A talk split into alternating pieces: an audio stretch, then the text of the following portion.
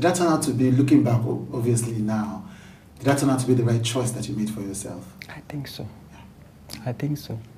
But wow. at, that, at that time, I, I just, it didn't occur to me because even then, when I joined the army, mm-hmm. I didn't think I was going to be there for long.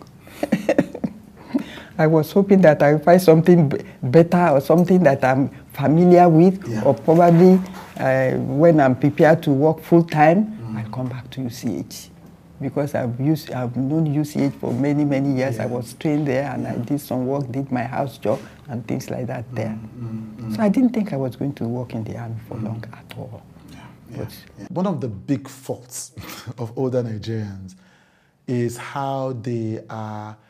One of the things that we we resent, younger generations, is how they they position themselves as mentally strong, you know, and almost shame people who who are vulnerable about the men's emotional and mental challenges that subsequent generations face.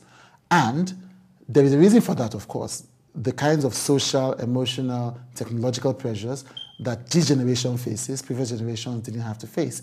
And so it can be annoying when you see them try to form strong uh, and try to shame people for expressing weakness. What I loved about uh, my conversation with Major General Aderonke Kale is how she walked that fine line, you know, where she said to me, the loss of her child devastated her. But then I asked her how did she survive, she said, you know, I can, I can be emotionally strong. I mean, obviously, I have no experience of this, but in a culture where we talk about one of the prayers that people pray is, "I will not bury yes. our child." Mm, how does how do you cope with such a loss? Ah, it was devastating. Yeah.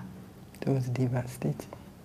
Did you have to lean on to any of the tools that you had learned as a psychiatrist to cope with it? Or how did, did you get counseling? Did you mm. no? I didn't get all those because I'm a very strong person, I must confess to you. Right.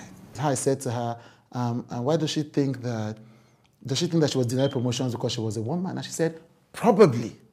But there was also this. And so that's what I love the fact that, of course, she's a member of her generation. So she sees the world in that way. And most of them is just, just get it done, just keep it moving.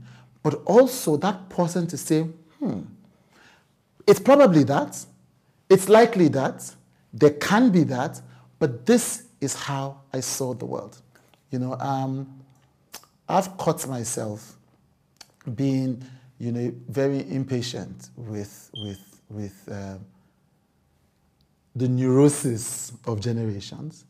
And I've caught myself tell myself that no, you must continually hold space for the idea that other people might see the world a bit differently than you do. Actually, other people come into the world, approach the world, experience the world differently than you do. And in, as you are walking through the world, and interpreting the word for yourself, you must hold space for the fact that even you might not be the best interpreter of your experience. And, and, and that, um, how did she put it? How did she put it? That even you can be wrong about your own experience. Even you can be wrong about the, the ways that you've interpreted it, the way that you've processed it, the way that you've approached it.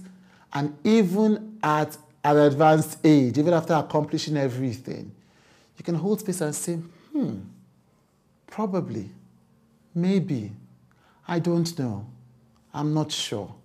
You know, it was just a, a gift to get her to see her certainties, but to also see her give room and make space for the uncertainty that surely makes life worth living.